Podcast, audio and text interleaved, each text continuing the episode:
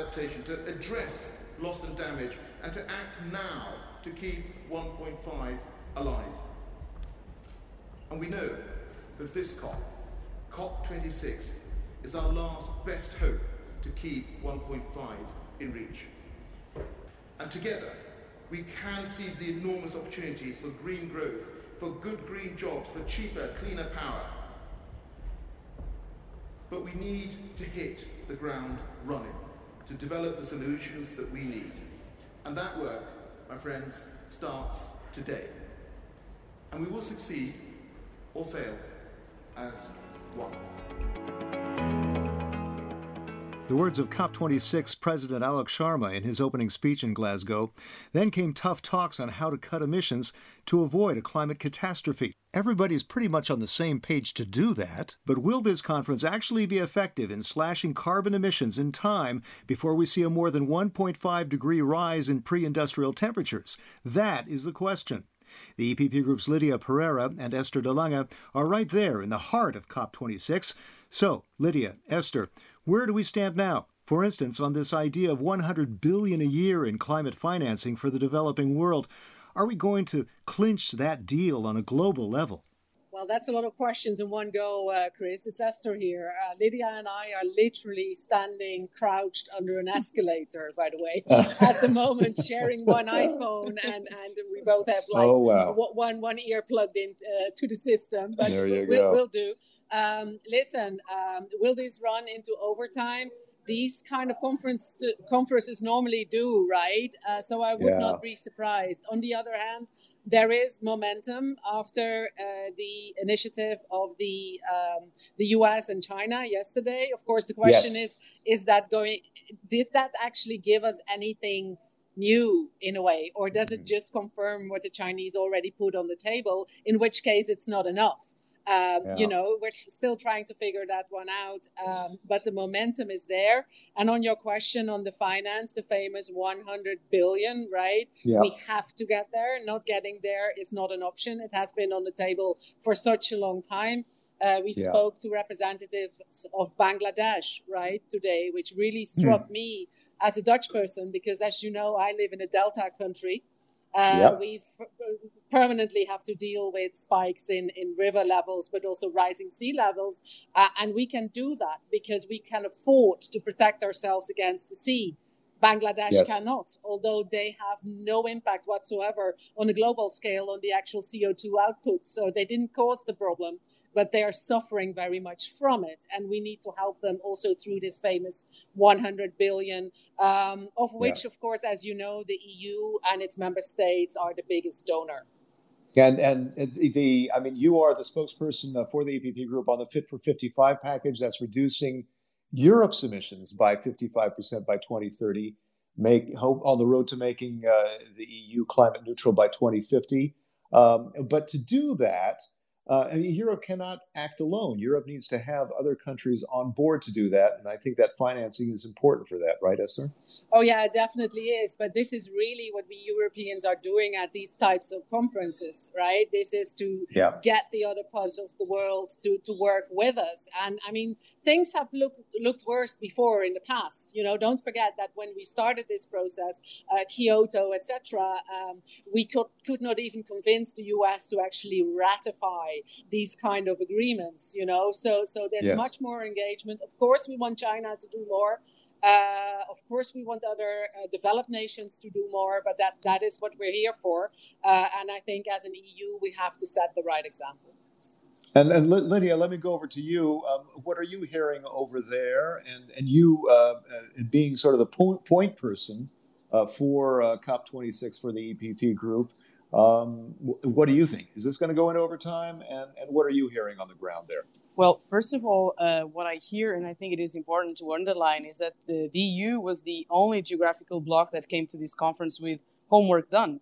Uh, we were the first continent uh, in the world to approve a climate law. We were the first ones to deliver a strategy mm-hmm. on the Green Deal. And we are now in the process of negotiations for the Fit for 55, as Esther was uh, uh, explaining, the, the package that is basically the roadmap to deliver on the, our ambition for, on the climate law.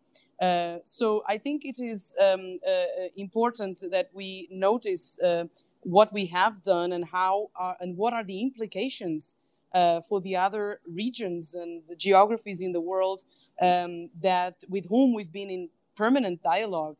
And um, let me stress out this, like as Esther said, like China is not doing enough, and uh, they want to be carbon neutral only by 2060. They are the biggest emitters uh, in the world, so they has they have to show a different commitment uh, in this in this front.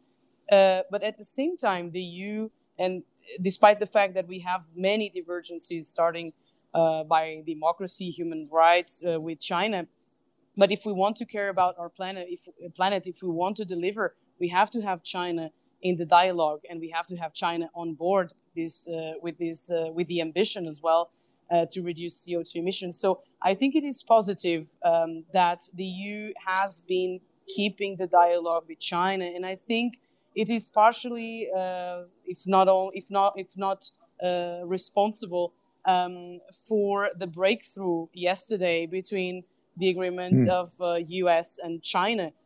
so I think when we came here. Uh, we were hearing a lot of frustration with COP26 because it was not ambitious enough.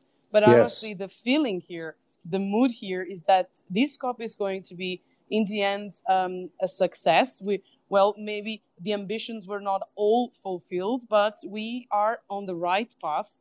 And this is the right platform to um, exchange perspectives and commit mm. uh, to care for a house that is uh, uh, for our home that is shared by everyone. So the the feeling here is that it, it is a positive uh, conference in the end, um, despite the fact there will always be people unhappy. But uh, I think uh, we did some progress. Uh, we are doing some progress. This is not finished yet. Only on Saturday it will come to an end. So there's a lot of um, you know last minute negotiations that yes. Uh, can be uh, can be announced very soon.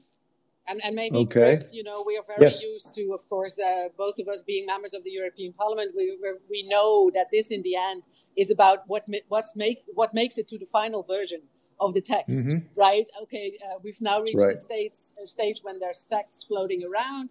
For the first time, there's talk about, um, you know, phasing out subsidies to fossil fuels. So, so fossil, right. just the concept, and the fact that uh, coal cannot be forever, to say in plain right. English, the recognition of that is currently still in the text. Uh, now, this is, of course, very much what Fit for 55 is, is based upon, right? We exactly. need to go into this transition to more sustainable uh, forms of, uh, of energy. Uh, we will also help our coal regions to make that transition with us.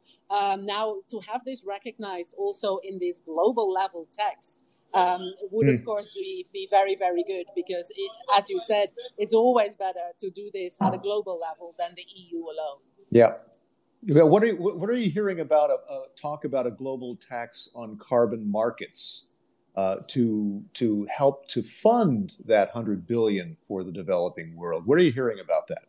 Well, actually, uh, we don't hear uh, criticism, which is uh, which is uh, already huh um, yeah. positive, yeah, I would say. Um, well, uh, the point here is that the EU, we are going to move forward with that, and it's a good example. Um, so mm-hmm. um, we made a lot of progress on the other spheres of uh, of, uh, of this climate uh, conference. Um, I I'm a bit prudent in saying that this will come out come through in the last version uh, of the text. Um, yeah. But I think there tricky. is there is it's, it is tricky in it. But I think there is some hope, for example, on the uh, carbon market. Um, the change of the position yeah. of Brazil it is a sign, and I think eventually we are on the right uh, path as well to maybe see something coming out of these very important and um, uh, polemic and controversial mm. uh, Article 6 um, of these negotiations. And, and let's yeah, not forget, fact, right, Chris? Yeah. I mean, the, the, the T word, uh, taxation, is of course always yeah. one that, that, that, that really gets heartbeats going uh, in one way or another. um, sure. But but of course, I mean, we have the ETS system in Europe that does put a price on carbon, and this emissions whole, trading system. Yeah, yeah sorry about right. that. Indeed, uh, uh, so so you know you have to buy the right to emit CO two. So if you're a clean yeah. factory and you don't need a lot of rights, you know you're you're you're cheaper than your competition. So it's kind of a market based system, which is, uh, by the way, the system that works best in the EU at the moment. Uh, the other method right. is, of course, to set a target at the EU level, like we do for the effort sharing, and then ask member states to please fulfill their national target. That works less well than you know uh, working through the market. So this ETS system that we have in Europe um, uh, really does its job. That's why we're now mm. in a discussion whether we should not extend it uh, to other uh, sectors. Um, but it does yes. put a price on carbon. So whether you do that through taxation or whether you do that through a market-based uh, system doesn't really matter from my point of view, as long as you have a system that works and put, puts a price on carbon. And and that is of course the discussion uh, now also in the context of Article Six uh, that these systems that different parts of the world have can cooperate together in a way yeah, that avoids double accounting, double counting, yeah, right? That right. you don't count the emissions in two different countries. Yeah. If you cooperate with another country, that would not make sense sure. for the climate, but also in such a way that, um, you know, we can kind of hopefully at some point in the future link a number of these systems that are very similar. So step yeah. by step, we really get um, you know closer where, to because, where we need to be globally. Because Esther, part part of your I think part of your mission uh, as, as spokesperson for Fit for 55 uh, is is to try to ensure that uh, this be a win-win for Europe. That uh, even though we have emissions trading, uh, and that's very important, that, that it does that that it helps to create and keep jobs. And if if we put business in Europe at a disadvantage compared to other parts of the world, it's not going to work. So that is where there's talk within Europe of having a carbon tax or a, a tariff on on uh, products that come into Europe that are uh, uh manufactured by countries that are that are not as as clean uh, in carbon terms. And and that this is where the, it's in the it's it's in the interest of everybody to reach a global tax on carbon markets uh, so that um, nobody put it, so, so, that we can establish a level playing field. Well, right? that's the key word there, uh, Chris. It's level playing field. Yeah. Uh, let's yeah. not call the carbon border adjustment mechanism a tax, by the way, because then we will definitely not get there. Yeah. But what the carbon border sure. adjustment mechanism tries to do is to exactly level the playing field.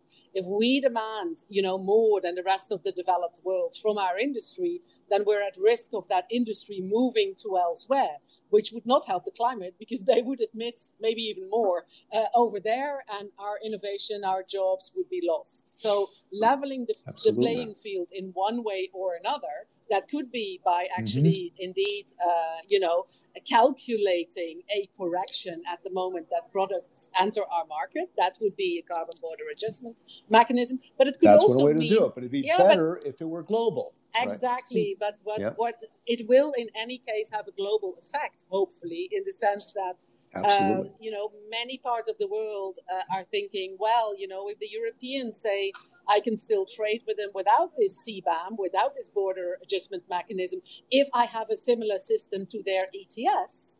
Um, we might want to mm-hmm. look into that in a bit more detail. So, yep. in one way or another, either by calculating a correction at the border or by moving into similar systems, which would, of course, be preferable because then you have yeah. a level playing field without a lot of hassle. Yeah. So let's see how that turns out. CBAM for sure is yeah. a hotly debated topic. Not everyone is convinced yet, but I'm quite sure, sure, that we have to somehow make sure that our industry becomes green but that these green okay. jobs are also done in Europe by European hands. Done I cannot explain to my voters that uh, you know a lot of the uh, buses uh, for green public transport are currently made in China by companies that get lots of state aid, which is not allowed in the EU. So I'm not against yep, Chinese products, but I am in favor of a level playing field. Yeah, exactly. Now, uh, let me. Uh, I'd like to bring in Tom Vandenkendelaere uh, uh, a member of the European Parliament as well. Uh, he, Tom, you've requested the floor. Can I bring you in now? Can you hear us? Yes, Chris, I can hear you very well. I hope you can hear me. And absolutely. Warm, warm, greetings to my two colleagues in Glasgow. The, the, question I have is on China precisely because China has been for me the enigma so far in this COP meeting. Um, how are people looking at China there in Glasgow? How is the feeling around uh, China and its way in which it behaves on this COP meeting? One question. Second question um, Do you believe or do you consider that their climate policy and the way in which they behave is part of their greater geopolitical toolbox, or are they actually making a, a genuine uh, climate policy there at uh, COP Glasgow? Thank you. Lidia, Esther? Yep. Uh, well, uh, in the hello, Tom. Very good to first, yes. very good to hear you. Um, well, um, what we see from um, from the various meetings we are having is that China is willing to dialogue. Uh, so I think um, it is it is positive in this sense. Like if they were really not interested, and because uh, President Xi Jinping was was not uh, here last yeah, week. He didn't show uh, up. He didn't so show up, but uh, neither yeah. Uh, Vladimir Putin. Um, so, yeah. um, in any case, the president of Brazil he was not here, but he addressed the conference uh, in video conference. Um, so I, but as I said, the feedback is that they are willing to negotiate, and also um, going back to yesterday's agreement, uh, I mean, mm. it was it's a joint declaration between the U.S. and China, and if they are not delivering, and in particular now speaking about China, if they don't deliver as they signed off, it seems um, well then then they are not credible, and we will be here uh, watching what their moves are and see mm-hmm. whether um, we can have actually a cooperation um, in, a, in an issue, in a topic that uh, is uh, is of uh, care and interest uh, for everybody. Uh, I think it's still we will we are we are going to see in, in the last days of this uh, conference eventually if there's um, a breakthrough with the carbon neutrality um, by earlier than than 2060. this was mentioned in the in a joint press conference just a few minutes ago by uh, Vice President Timmermans and uh, our Chief of Delegation uh, Peter Liese. Um, so uh, hmm. we will have to um, we have to be cautious, but I think for a matter of credibility in the international scene, China will have to deliver. Um, now on the on the second question, uh, which uh, which is what is the I think the mood if we can if we can trust China or not. Um, well, it's again um, I would I would say still to be seen. Um, but um, if they were not interested at all, and if they only only want to use this uh, opportunity as a geopolitical tool, well, that we will see very soon. Um, because mm-hmm. um, the the commitment is that also for 2022 there is already uh, policies in in place that actually deliver for the commitments that were signed yesterday. So I mm-hmm. guess uh, we will. Uh, it's still to be seen um, I would be cautious, but I think it is relevant and positive that China kept dialoguing with us, uh, with everyone. And so, well, as I, I said earlier, we need China to reduce the CO2 emissions. So uh, we have also yeah. to have a bit of a pragmatic approach uh, on on this matter. But everything yes, is geopolitical, yeah. of course, right? Let's not be naive. Sure. You know, there's there's a concern also in the EPP that, for example, the US uh, really has an investment agenda when it comes to making the transition we have a legislative agenda, which yeah. is regulation, right? And if we do this wrong, there's too much legislation and not enough innovation in Europe. Yeah. So that's a yeah. big uh, EPP concern. And of course, if the Americans, with their more innovative agenda, can kind of outcompete us, uh, you know, and, and take the lead, also geopolitically, they will not hesitate to do that. Uh, you know, the, the, the fact that China is now talking about a deadline that is longer, 10 years longer than uh, the European one, uh, of course, that's not only a technical discussion, hmm. uh, it is also uh, about power. Uh, yeah. And can we actually outcompete each other while getting mm. to our climate goals? So, so let's be watchful on that front as well. Uh, what about this? Uh, you know, the question between incentives and bans. You know, banning certain kinds of things to to cut emissions, and incentives for people to cut emissions. Uh, would one of you like to to address that? Uh, that because when you come back from COP26, you got to sell this agreement, right? How are you going to do that? Yeah, well, I think uh, we don't talk a lot about this, and I think it is relevant. There is, uh, it seems like when we talk about environment, it's all negative. It's like it's all we have to reduce, we have to reduce. It is true, but mm. we hmm. also have to change for a new paradigm. And I think this new uh, framework, uh, the way we see that we can uh, work together in a more collaborative uh, approach, but in terms of economy, that we change for a more circular economy it will create a lot of opportunities. And so, um, if we are um, uh, on the uh, on the job side, eventually, uh, if we talk about Amazonia and if we talk about the industry that depends on the deforestation, then we'll have to have a change. So, how do we create new sources of income for those communities, for those uh, industries? Uh, but there is opportunity. If we look at Africa, if we look at um, uh, the, um, the, the, the, the the wild hunting that is out there mm. and the communities that depended on that, but they changed because of protection of biodiversity. They now have new uh, sectors operating, like uh, in the in the tourism sector or um, so things like that. So it is possible to sell a positive agenda because there is an agenda that is uh, positive. The same, and Esther was referring to innovation and technology it will bring yeah. a lot of new jobs that are not even created, but they will exist eventually. There's a, a powerful industry on data that will also help us uh, predicting, understanding, and monitoring environment. And and the people will have to have uh, a space in those in those jobs, like being qualified, and um, new businesses will um, arise from from the implementation of the of these uh, of, of the of the of the regulations and and the and the the roadmaps. So there is yeah. uh, it is possible uh, to change, and I think there is this uh, there should it should it's not very much uh, touched upon, um, but uh, uh, this is how I see um, the, the, the possibilities. Now we cannot neglect the impact that it might have in low income families, and so we in the EPP we are also concerned that we can deliver and we don't put the burden equally for everyone, and that this transition can leave people behind. This is like a red line for us. We have to care about uh, the uh, low income uh, families and uh, and we have to find a balance um, in these well, that's uh, it. in this transition. Yeah. Exactly. There has to there's that that talk of a, the social facility where the EU can help to soften the blow for those who might be uh, Uh, initially uh, affected by that. We, we, we don't want to see more yellow vests out in the street when we're trying to make this transition, right, Esther?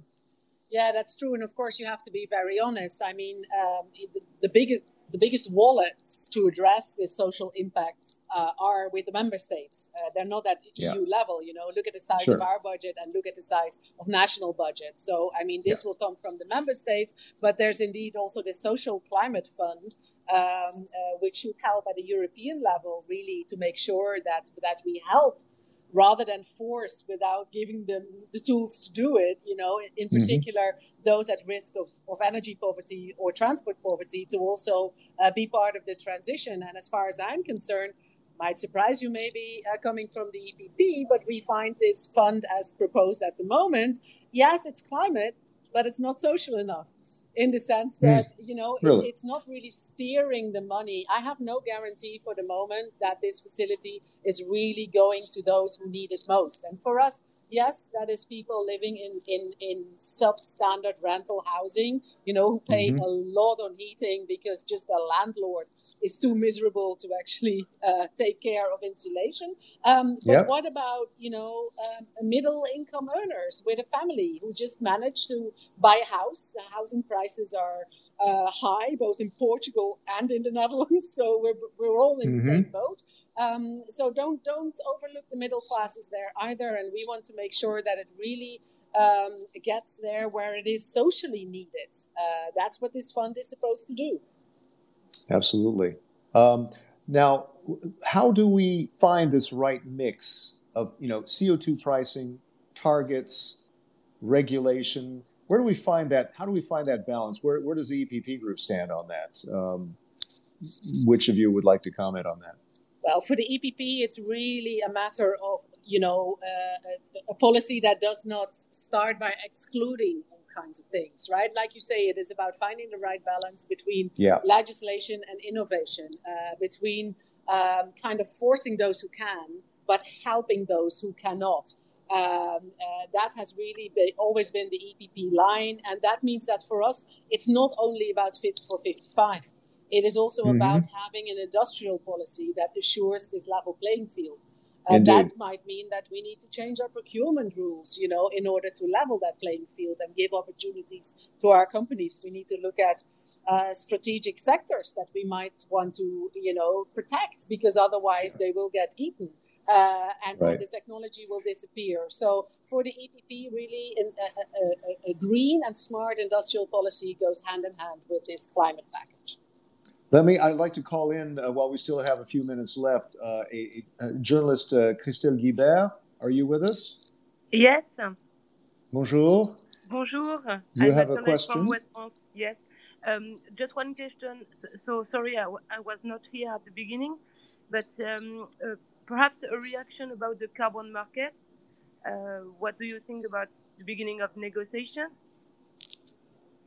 I guess this is a question about the Article 6, right, Chris? Yes. Yeah. Yes. Uh, exactly. Yeah. Uh, I mean, that's right.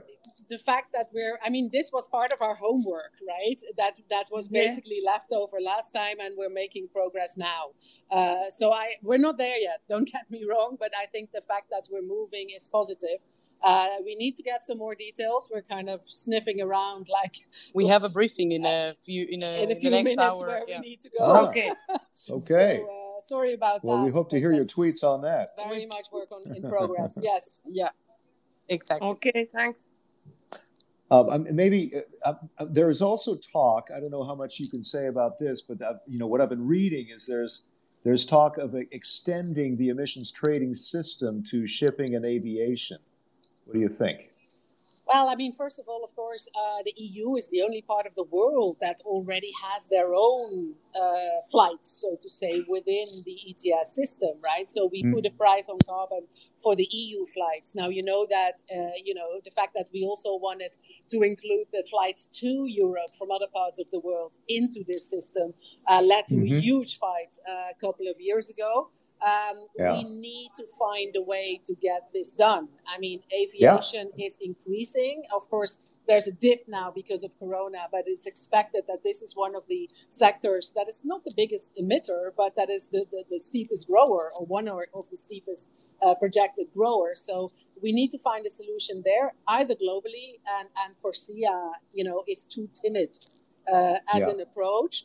Uh, so the debate should go about what can be done more at global level. And if that is not possible, of course, there will be a debate in Europe again about whether we should not, you know, include more uh, in our EU ETS, or, and this has been an idea that has been pushed by the EPP uh, for a while now, to say, why don't we start with the transatlantic flights? Like, uh, you mm-hmm. know, we reached an agreement with the US on um, and, and, and other countries on methane, which was uh, one of the sectors that we still had to tackle. Uh, why can't we work together with the US on transatlantic flights? So, you know, my mother always used to say, if you can't get it done one way, globally, all together at one moment, you have to try the other way, and why not go transatlantic? May I just may I just build up on what Esther sure, just uh, yeah. just mentioned about the transatlantic? Mm-hmm. Uh, um, uh, well, in the end, it's transatlantic relations as well.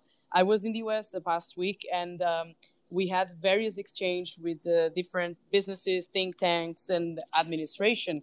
Um, uh, but we felt that somehow there's this perception that the EU uh, is not doing enough uh, for um, the transatlantic relationship. Well, I think it's uh, rather the opposite, and the recent developments that we witnessed uh, just before the summer um, sends a different signal. So I think it would be very good to see that there's action from the US because we have a climate law.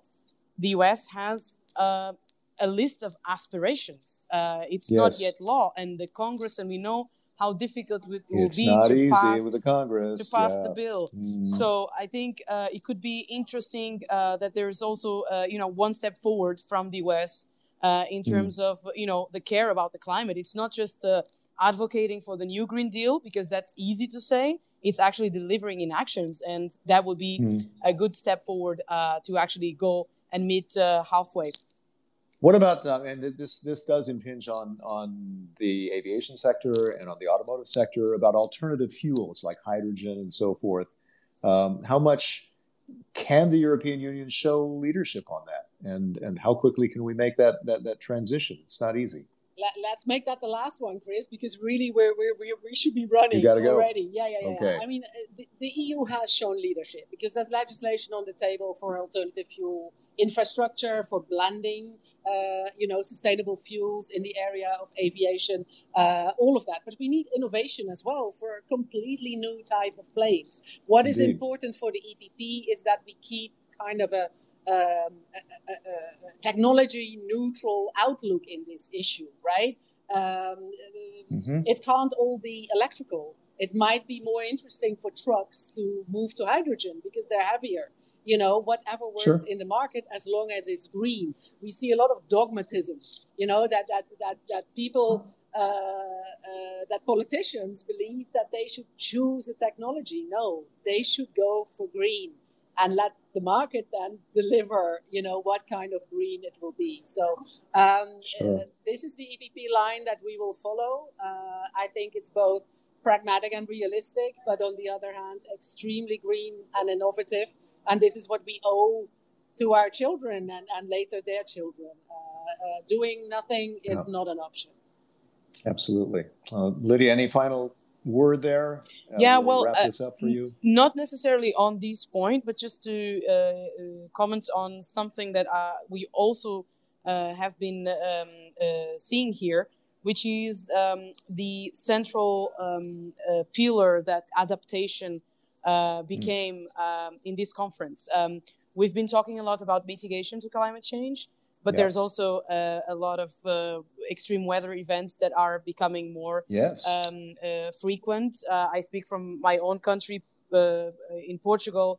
Uh, we mm-hmm. have floods. We have fires, we had in floods, 2017 yeah. Terrible rainforest fires, which, which mm-hmm. you know um, killed a lot of people. Um, mm-hmm. So we also have to care about adaptation because we have to prepare the communities uh, to be ready to the to to respond to these extreme weather events, we have to have the infrastructures also prepared yes. uh, to deliver on that. So um, I'm very happy to see that adaptation took here also uh, a central role uh, in the negotiations, or uh, they have been subject to mm-hmm. a lot of attention. Um, and I've been talking about adaptation. I've been always saying that it's not put in the agenda enough. And finally, I see that uh, also that the, the sensitivity that I think it is positive to something that we cannot keep see, listening to the minister from Maldives um, uh, yeah. saying that we want to keep our communities there. We don't want to come to live in Europe. we are happy there, but yeah. we have to be prepared to uh, to to live in different circumstances. So yeah, I think it is positive, and it's just uh, the last uh, the, the, the last line on adaptation is also important. Well, and, and, and the more we see the price tag on adaptation, perhaps the more we'll uh, also think about uh, uh, spending more on mitigation and trying to cut the emissions in the first place. Yeah. anyway, good to hear from you both, uh, Lidia Pereira, Esther de Lange of the EPP Group. Uh, at COP26, our fingers crossed that in the next couple of days, some, uh, some real agreements, in addition to what we've heard already, can be reached. Thanks so much, and we'll be watching you uh, on Twitter uh, at EPP Group is the handle, and uh, and watch for uh, hashtag COP26, of course, as well. You forgot. Thanks very you much. You forgot to stare. Yeah. You forgot to stare. No, he didn't. Take care, Chris. Uh, we'll, yeah. Uh, we'll keep you posted. Okay. Bye. Right. Bye, bye, Chris. Okay. Bye, bye now. Ciao. All the best to everyone. Thanks for listening.